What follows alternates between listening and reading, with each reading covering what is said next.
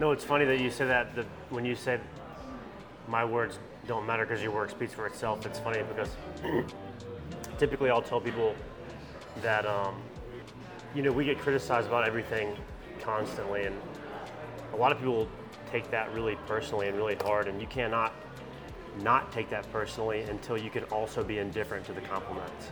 It's like, do you know you do a good job or not? If you do, then why do you need somebody else telling you? Exactly. Right.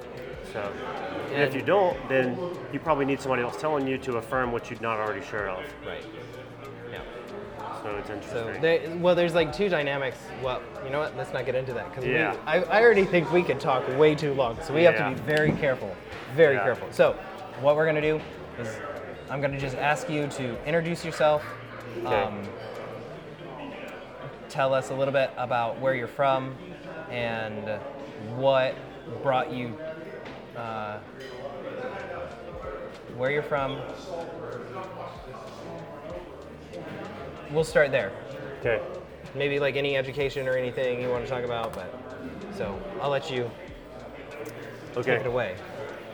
Uh, my name's Charles Kaler, owner of Woodchuck Custom Creations, and I'm from Anderson, South Carolina. I just started full time in woodwork about eight months ago, so it's still relatively new. And it's been fun. It's been a hobby of mine for about, I'd say, six or seven years.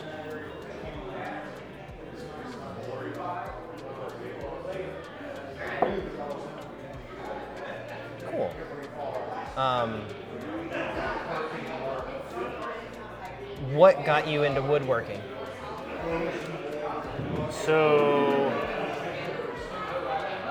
this is kind of a weird story, I guess. Not that weird, but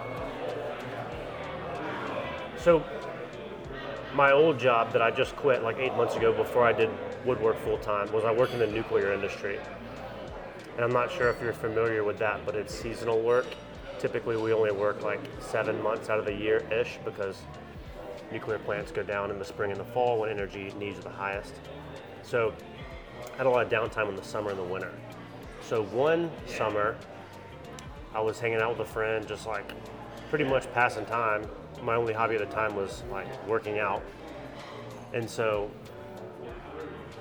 I can't remember what prompted it, but he had a few woodworking tools and I was helping him kind of put together a table and we were like, hey, let's make a cutting board. Like that's something that we could make that's usable and seems easy enough. So we made a couple cutting boards and they were kind of cool. And I posted pictures about them on Instagram, and people were like, people were loving it, and I really enjoyed making it. And then my immediately my immediate thought was, you know, we could probably make some more of these and make a little bit of side money, and I enjoy making them. Mm. So like win-win for me. It's a good hobby.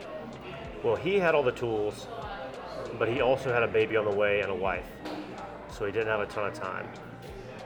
So I just said, okay, well, you know, for X amount of dollars, I can get the basic tools that I need to make make a few things, and I'll be in the game. So that's what I did. And I just started making. I started out making cutting boards, just because. Again, like I like making them, and I could sell. It really wasn't for the money. The money was to pay for the tools so that I could continue to make them. If that makes sense. Yeah, it does. So that's kind of how it started out. And then just to make a long story short, I mean, it just grew into after I made. Well, let me let me backtrack for a second. Once I was in it for about four or five months, I realized that if I created some type of brand or name, I would be able to sell way more cutting boards, and I so I'd be able to buy more tools. So I created the brand Woodchuck Custom Creations. It was just kind of like a funny name, the first thing I thought of. And then over time, I started challenging myself with like, okay, well, I can build a cutting board.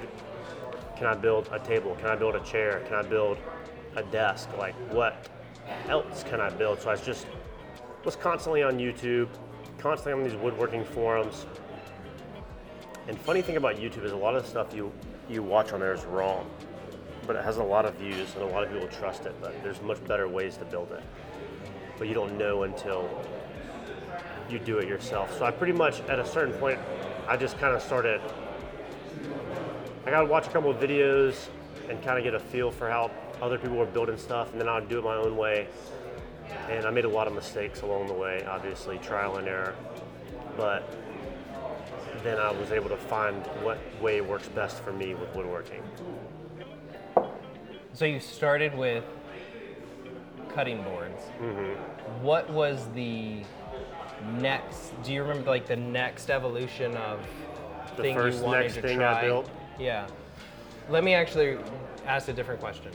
What was the thing you tried to build and instantly realized you were way out of your league trying to build it? I was trying to build a nightstand one time. Um, that's funny you asked that because I tried to build a nightstand for one of my friends asked me if I could help him build it for him for like a Father's Day present or something. You know, we were just gonna fool around in the shop with it, and I was like, "Yeah, we can build this." And I like had this big design with like mortise and tenon joints everywhere, and like all this traditional style woodworking joinery. And we started building it, and I was just like, "Man, this ain't. I'm not. I'm not there yet." Which is funny. I haven't thought about that project in a long time, but that uh, that humbled me. So your friend who got you into woodworking, does he still do woodworking? No. No. Wife and kid came along and woodworking. And Yeah, that just went out the door pretty much. That makes sense. Yeah. Happens. And a lot of guys, I mean, kind of get into it a little bit, and they built like a farmhouse table here or there, and you know they got a chop saw and like a entry level table saw, which there's nothing wrong with that, but it'll get the job done for like the farmhouse style DIY stuff. But I just wanted to make really nice stuff. You know what I mm-hmm. mean? Once I made like a few really nice cutting boards, I was like, if I could build furniture to this caliber, then that's where I would want to be, and that's where I am now. Eight months later. Yeah, seven. Well, six- seven- yeah, seven six, years. seven years later. Seven years later, and eight months of it full time, Yeah, full bore. yeah. What was the thing that made you switch?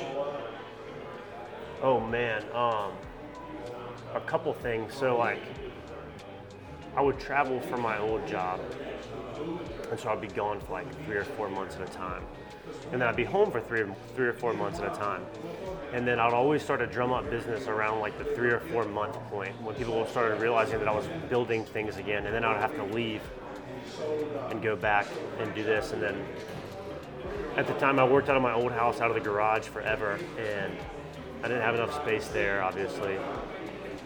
And then I was just like I'm going to put a plan in motion to save up some money, get the shop that I need, go full time, like take a crack at it, you know, see what happens once I get past the 4 month point and if I continue to gain business and continue to get orders. And so like I kind of put that plan into effect like 2 years ago. Cool. And I So- started working towards that. And I hated my other job. That's a good motivator. Hating hating the old job makes a Yeah, makes good sense. traveling, and I just wasn't a fan of traveling for work. For a while, I was. Mm-hmm. But then once I got into like my later 20s, I was just ready to ready to be home. Yeah. Be done with it. Yeah. What has been one of the things that you were expecting to be a positive change, moving from you know traveling all the time to being like more in your shop now? What is a positive change? Or Well, what you were hoping would be a positive change, but then But maybe hasn't been as positive as you may have thought. One thing that I wasn't, I didn't, I didn't see coming really, was trying to separate my work life and home life has been difficult for me. Because it's like, okay, I wake up at five o'clock in the morning. There's no reason not to go to the shop. There's nobody there that I'm waiting on. I'll just go work. And it's like, okay, well, it's eight o'clock at night. The sun's still up. I'll just keep working. And so, like, I was logging, which any business owner, new business owner is going to log long days, but just like after a few weeks of like 12, 14 hour days, I was like, okay, I've got to separate. I've got to have like a, at least a clock out time based on, I like the fact that like if I get up early and I feel like getting up, I just go to work. Mm. That's what's, that's what I love. But I also have a set time to where like I'm gonna work for four hours and then I'm gonna go eat lunch. And then I'm gonna work for four more hours and then I'm gonna go to the gym or I'm gonna go home or something else. But like so I make time slots for myself or else I'll just get carried away. Yeah. Got it. When when you first started woodworking, did you have any sort of idea where like you thought this was the style you wanted to go for?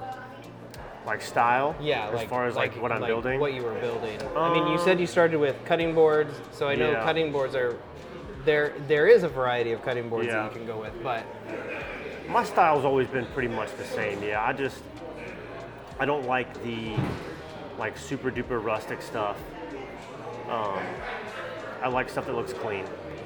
It looks I like stuff that looks like it was professionally made.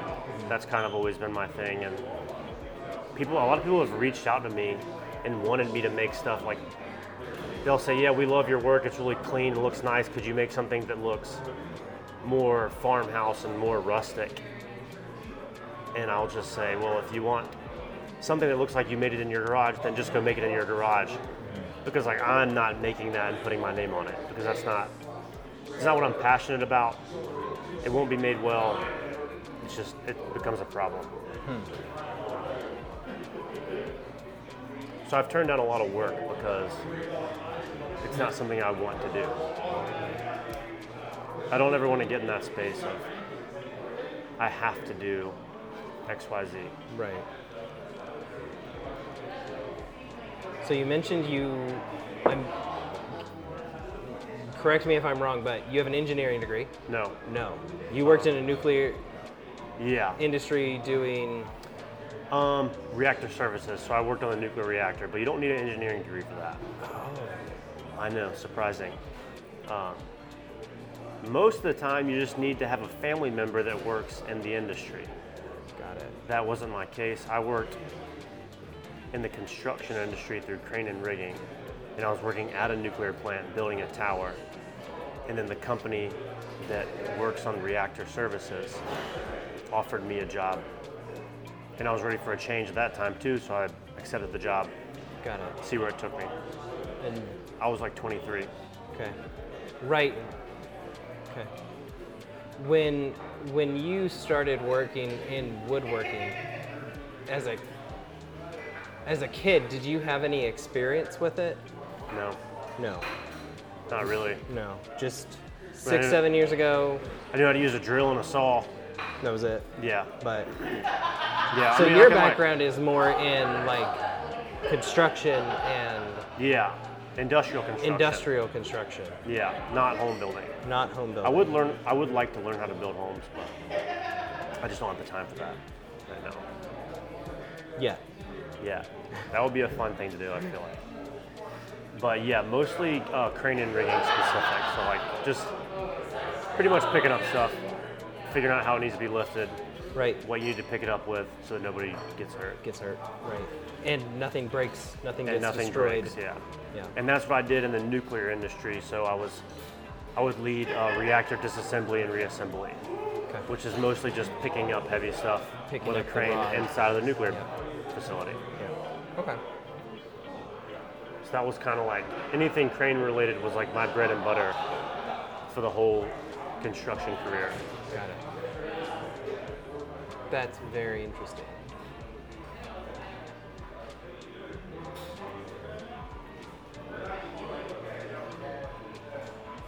So pretty different from woodworking, but not all that much because both of them have a lot of math involved. That's where that's one that's kind of what I was going to ask next was in your head when you're looking at like woodworking you're not looking at it as like I mean you you do very artful work but you're not necessarily looking at it in terms of like aesthetic initially do you do you look at it maybe like in like mathematical equations Um, initially, I will start with a design in my head that I like, and then I'll draw it. And if I can draw it, then I'm like, is this something that I can build? And then I just kind of go from there. I do kind of start with aesthetic, got it and I'm like, okay, this is cool looking, but would it be would it be functional? Would it be stable? And sometimes the answer is no. Um, but I think both industries, just to circle back, or just have a lot of spatial reasoning because you kind of have to look at the everything as a whole and be able to like pick it apart into different pieces in your head and then put it all back together. If that makes Right. sense. Now I have a, uh CAD a CAD drawing app for my iPad, and that makes it much easier for me to design furniture. So you can you can go from in your head to on a 3D design fairly quickly? Yeah, usually like 15, 20 minutes. I'm getting, I'm getting okay at it. It's very crude design. It's like if I showed you the design, you probably wouldn't be able to see it, but with the picture in my head plus the design, it's all I mm-hmm. need to get started. It's just like I do it just enough for me to get started on the project. Right. Yeah. Right. You're you're taking care of some of those initial problems Yeah, exactly. Yeah. that you had in your head that you you might figure out a little bit easier if you were able to turn or like Well, the funny thing is that like I think we everybody does this like even socially is we don't recognize problems until we put them on paper. right. You're like, "Oh, I can build this. Let me draw it." And then I start drawing it and I'm like, "Oh, here's a problem. How do I solve this problem?" I didn't notice it. My my mind just kind of like glazed over it because it doesn't like that conflict. Right. So drawing it helps me see the problem and then solve it. Got it.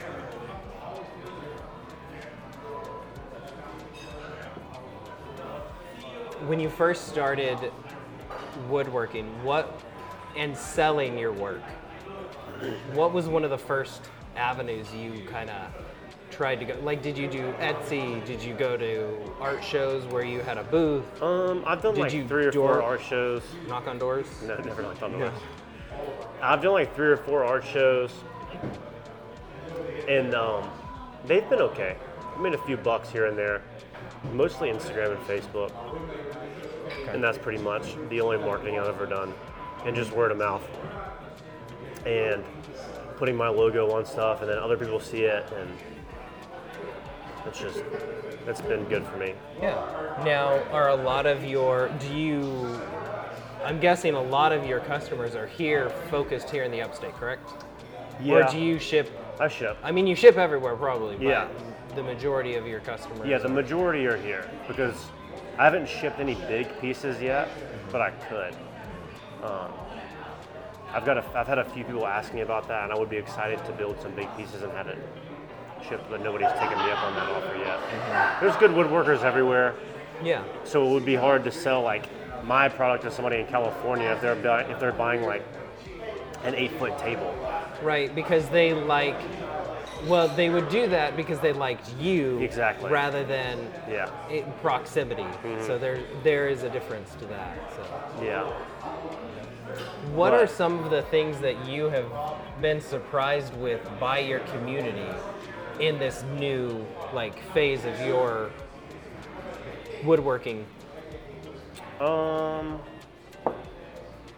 as far as just like business goes, or Well, business business in general, yeah, but like so like when COVID hit, a lot of businesses found whether or not they had a community. Well, I was out of town for that. Oh, good. Yeah, so I was. So you didn't have to worry about that. yeah, But I was in Washington State. That was a lot of fun there. sounds like a, a perfect place to be when Yeah. everyone's supposed to be inside. Yeah. Um, mm, so, like, have you noticed some things that your community does really well for you? Like, coming alongside you in a specific way? Not really, no, nothing, nothing crazy yet. You know, Yeah. the best thing that people can do, and, and some people have been really good about it, is just if they buy a piece from me, just promoting it on social media, mm-hmm. because then that's just the best way to get more eyes on it. Yeah. You know, and I appreciate it when people do that. I don't ask them to, but it's awesome when they do. Yeah. What's been one of your favorite pieces that you have seen out there? Not your post, but a piece that someone else has posted. Somebody else made. Yeah. Or somebody else posted and sh- showed your work off. Oh, gotcha. Yeah. What's been your Um, favorite one that someone has showed One off? that I made that somebody else showed off. Yeah. Um, Because you know they're getting all the praise for it, Yeah. even though they didn't. They just Yeah. did that. I made this sweet um, white oak dining table a few years back, and it was just awesome, man. It was a six foot diameter circle. It was like two and a half inches thick, solid top, and uh, it was just like a big, beefy. It was almost like a farmhouse feel with as big and beefy as it was, but it was modern looking with how I designed it, if that makes sense. Yeah. It weighed like 500 pounds, and uh, they they still post it and talk about it. It was a sweet table. I saw it last week actually because they bought something else, and I went to their house to deliver it, and it's still there. Cool. Hadn't moved an inch because it's too heavy. I was about to say it's 500 pounds. Yeah, Most people don't have um, crane and rigging to move that sort yeah, of thing yeah, yeah. All right. around their home. Um, with your pieces, is that is that your biggest piece that you've ever made, or do you have? Weight wise, yeah, Okay. yeah, probably weight wise, that's the biggest one. I had a desk last week or a few weeks ago that was eight foot long. That's another one. My friend bought it for me and he posted it. Um, that was a cool one because he has a, uh film and media company and he does all the work from this custom desk that I made. And so we put like outlets in it and ran cables under it and there's like computer screens up on the wall behind it. And uh, it just looks really cool. It's one of those epoxy rivers. Have you ever seen one of those? Yep. So that was a cool one. When you do those sort of epoxy rivers, what what is something that you wish your customers knew about those? Uh, I wish they didn't know they existed. I hate making those things. Okay. Got it. Yeah. No, that was all right. That one, um, Because they So- that's really dense material, right? the epoxy, yeah. Yeah. I mean, it's just, it can be a pain in the butt, man. And it's become like, everybody's doing it. They sell it in like big box stores now. And yeah, they sell like, That- they like mass sell the tables, the epoxy river tables now. So it's just hard to stand out with that. Um, it's become a thing. I, I think the phrase is jump the shark. Yeah. So, and then epoxy, I really don't love messing with it just because it's real messy. Mm-hmm. Even if you do everything right, you get it on your hands, and like you got to close down your whole shop and make sure there's no dust, and it just takes up a bunch of space. Got it. But if I was gonna pick one thing that I wish people knew about it was how freaking expensive it was. Mm-hmm. But it's just clear material. Like they, how how expensive could it be? It's like a hundred bucks a gallon for good epoxy. So like if you're making a river that's like 10, 12 inches wide, eight foot long, you're gonna have to use like eight or nine gallons. How how heavy is that? It's probably similar to the weight of wood. It's Okay, so it has yeah. similar.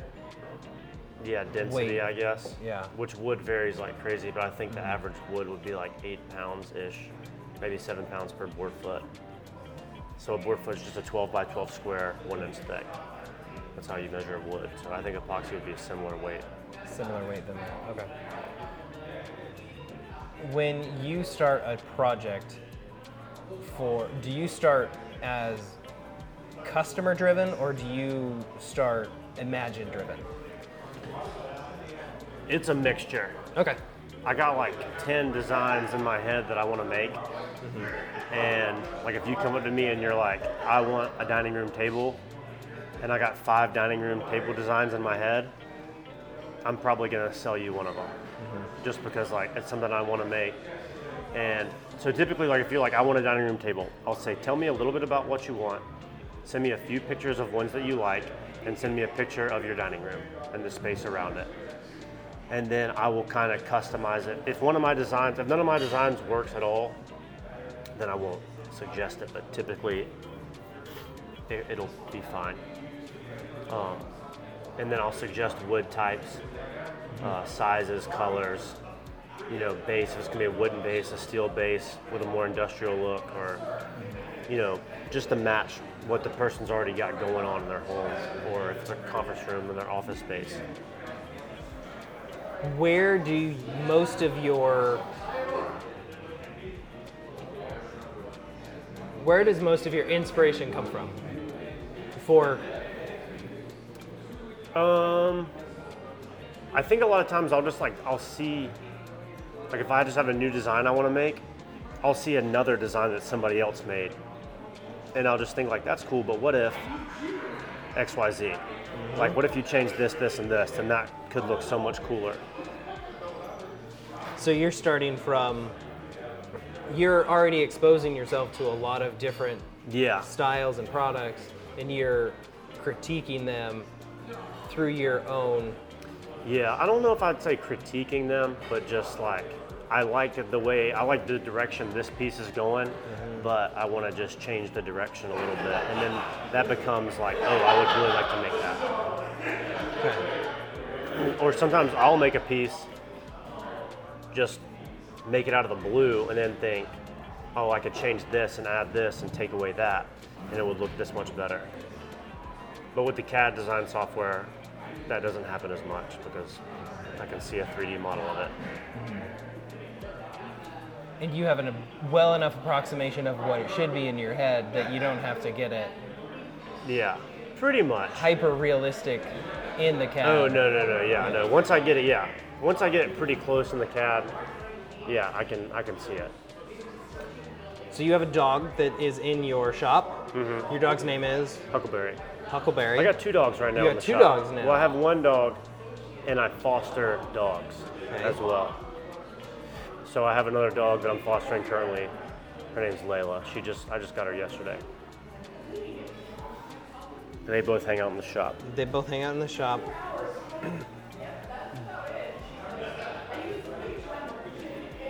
How many?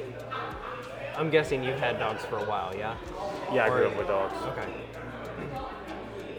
With dogs in a wood shop, what is the one thing you gotta watch out for?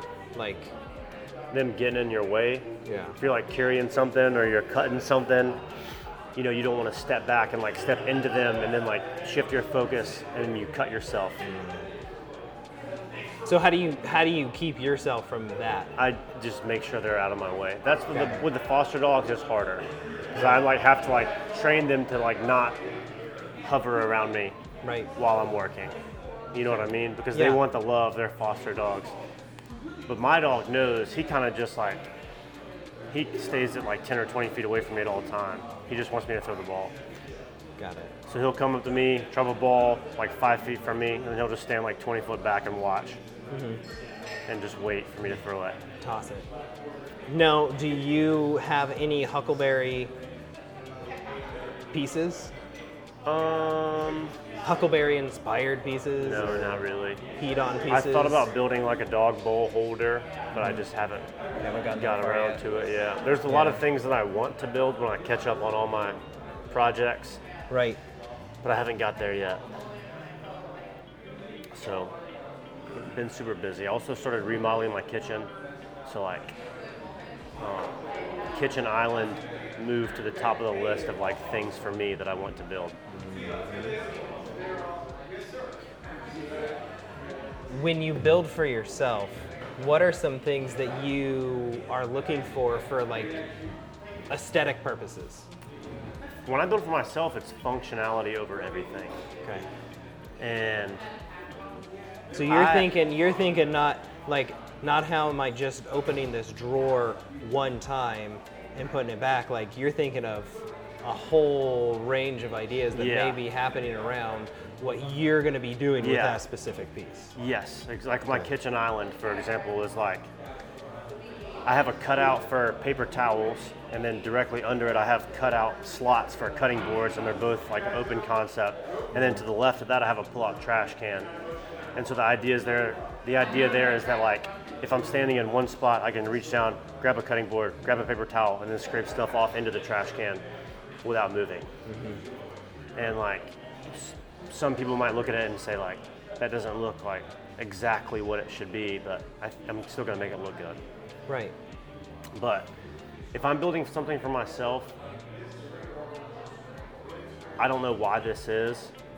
It'll be functional, it'll be strong, but I'll go like 70, 80% effort, and I want to get it done quickly. If I'm building something for you or for somebody else, it's going to be done perfect. And if it's not perfect, I'll replace it. Um, I guess just because if it's for me, I could always just build another one, Yeah. and I'd rather just get it done. Yeah. But So when you build it for yourself, it's more a you can make another one. But when it's for someone that you want them to enjoy that, you want them to enjoy that without having to worry about yeah, it'll the never. small stuff. Yeah, no, ev- If yeah. They're not going to get a cut on it because it's not well rounded or Yeah. smoothed off or well finished. Yeah, and it's even like the un, the unseen things that probably people will never notice. Like they all need to be perfect. If it's going out of my shop and has my name on it, then yeah, it's gonna be done well. Got it. Which that's not to say like the stuff in my house is still done well, but like I might not sand the bottom of a table all the way up to the top grit that I'm that I would typically for like a table that I'm selling. If it's going in my house, I'm like I don't give a crap. Like I'm never gonna look at the look at the bottom of the table, and you probably wouldn't either. But You don't want to take that chance. yeah, Got it. What has been one of your favorite projects to work on for woodworking? My favorite project ever. Um, I actually kept this project. It was a high top breakfast table with two matching stools. I'll show you. I'll show you a picture of it if you want to see it. Yep. Man, I loved, absolutely loved making this thing. Because this was just one of my, one of the designs that just like I dreamed up and I thought it would be cool. And it took me a while to like solve the problem of the table table base. But so that is it pretty much right Can you there. describe that for us? What what you got going on here? You've got a Yeah, so it's like a single. I'm not sure what the wood type is. I think it's like hickory or something. Cookie. Up top is the tabletop. It's like 36 inches wide. but And it's the- not perfectly circular. It, No, it's yeah. like a cross section. Yeah, it's a live edge. Yeah, so that's what we call a cookie. Okay. Yeah, so it's like if you were to just cut the trunk of a tree and a mm. slice, like three inch slice. Yeah. Okay. And then the legs are four semicircles that are two inches by two inches, but they're curved together to come into one two inch by two inch piece in the middle and then come back out at the top. So the problem was how do I make them fit all together in the middle? And that was kind of fun to to pick that apart to, because you got to cut you know 75% of the material at the apex of the curve at the same spot on each leg. And so like Mm-hmm. To get it right. Yeah, to get it right, they all have to be cut the same. Mm-hmm. So So not only did you have to be precise on Yeah. that in your measurements and in how you were doing, but you had to be very secure in your executing of yeah, cutting that down, getting it to exactly where it needed to be. Mm-hmm. Because if you're off by, uh, you know, yeah. If you're off by like a quarter inch or something, any more, than any less than that, you'd probably be okay with those cuts, but they were pretty much perfect. But I mean, we make so we make jigs in woodworking for like anytime we do precise cuts like that. I'll make like a plywood jig to where like I can get something exactly where I want it and it won't move, and then I'll mm-hmm. run it across my table saw. And then I made the stools too. And those were fun. I carved the butts out with like a power carver, and I just sat in it. And just sat in it, carved a little more, sat in it, carved a little more until it felt good. So you got there. Cool.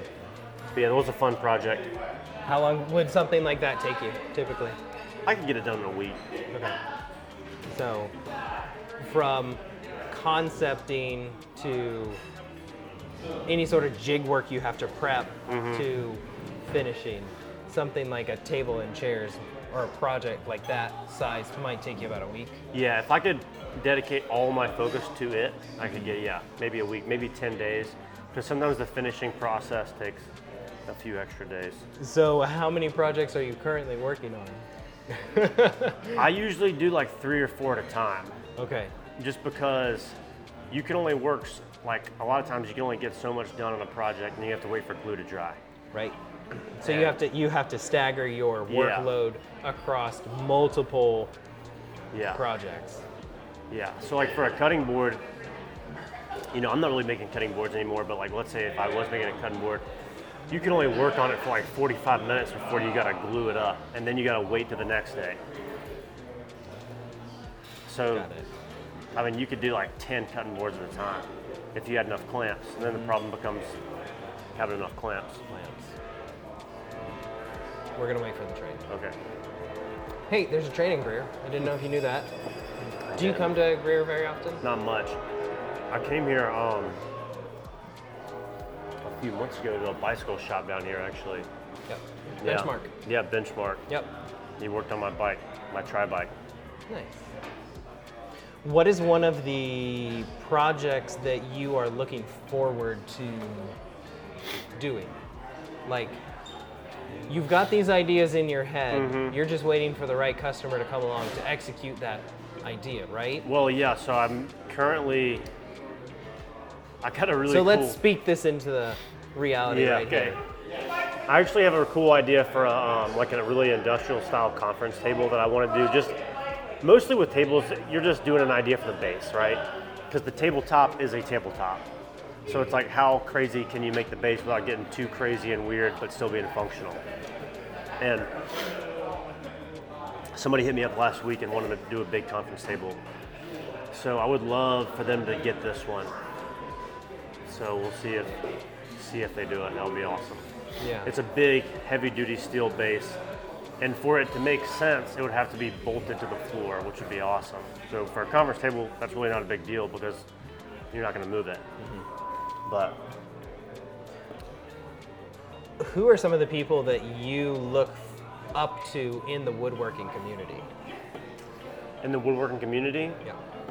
locally, or locally, nationally, internationally? Yeah. Like who who do you who do you follow? Yeah, there's a few guys on Instagram that I follow um, that make some really nice stuff and just have like, like there's a dude I don't know his actual name, but his, his name is on Instagram is Bourbon Moth. He has some really good instructional videos and he's pretty funny. And he makes really nice stuff. Um, around here locally, David Marshall. He recently did all the renovations at Indaco and Oku in Greenville. He makes some really nice stuff. So I will like pick his brain from time to time if I'm like if I have like a concept issue and he's super cool, super friendly guy. Usually in the woodworking community, everybody's been really nice. Um, I feel like in any industry or community, I feel like most people are your friends unless they feel threatened by you as competition, and then they won't be your friends. So then, like, you always have that, and that's just like whatever. To me, it's like there's blood in the water. I'm kind of like, well, you should be threatened by me then, Yeah. you know? Yeah, if, if that's how you're feeling, Yeah. then maybe you have some maybe Yeah. you have some reason to feel threatened. Yeah, yeah, So let's yeah. You do your you best work, work and I'll do that. mine, and like we could be friends, and that, that'll be it. yeah. But yeah. Um, and then there's another guy I follow out of Canada. I don't know his real name either, but his tag is Ironhide Woodworks, and he makes some really badass stuff. He does a lot of metal work incorporated with his woodwork, and um, he does some good stuff. Now we talked a little bit earlier about like your com- your community, like you know that you have built around yourself. But have you had to reach out to the woodworking community, like here in the upstate, for help?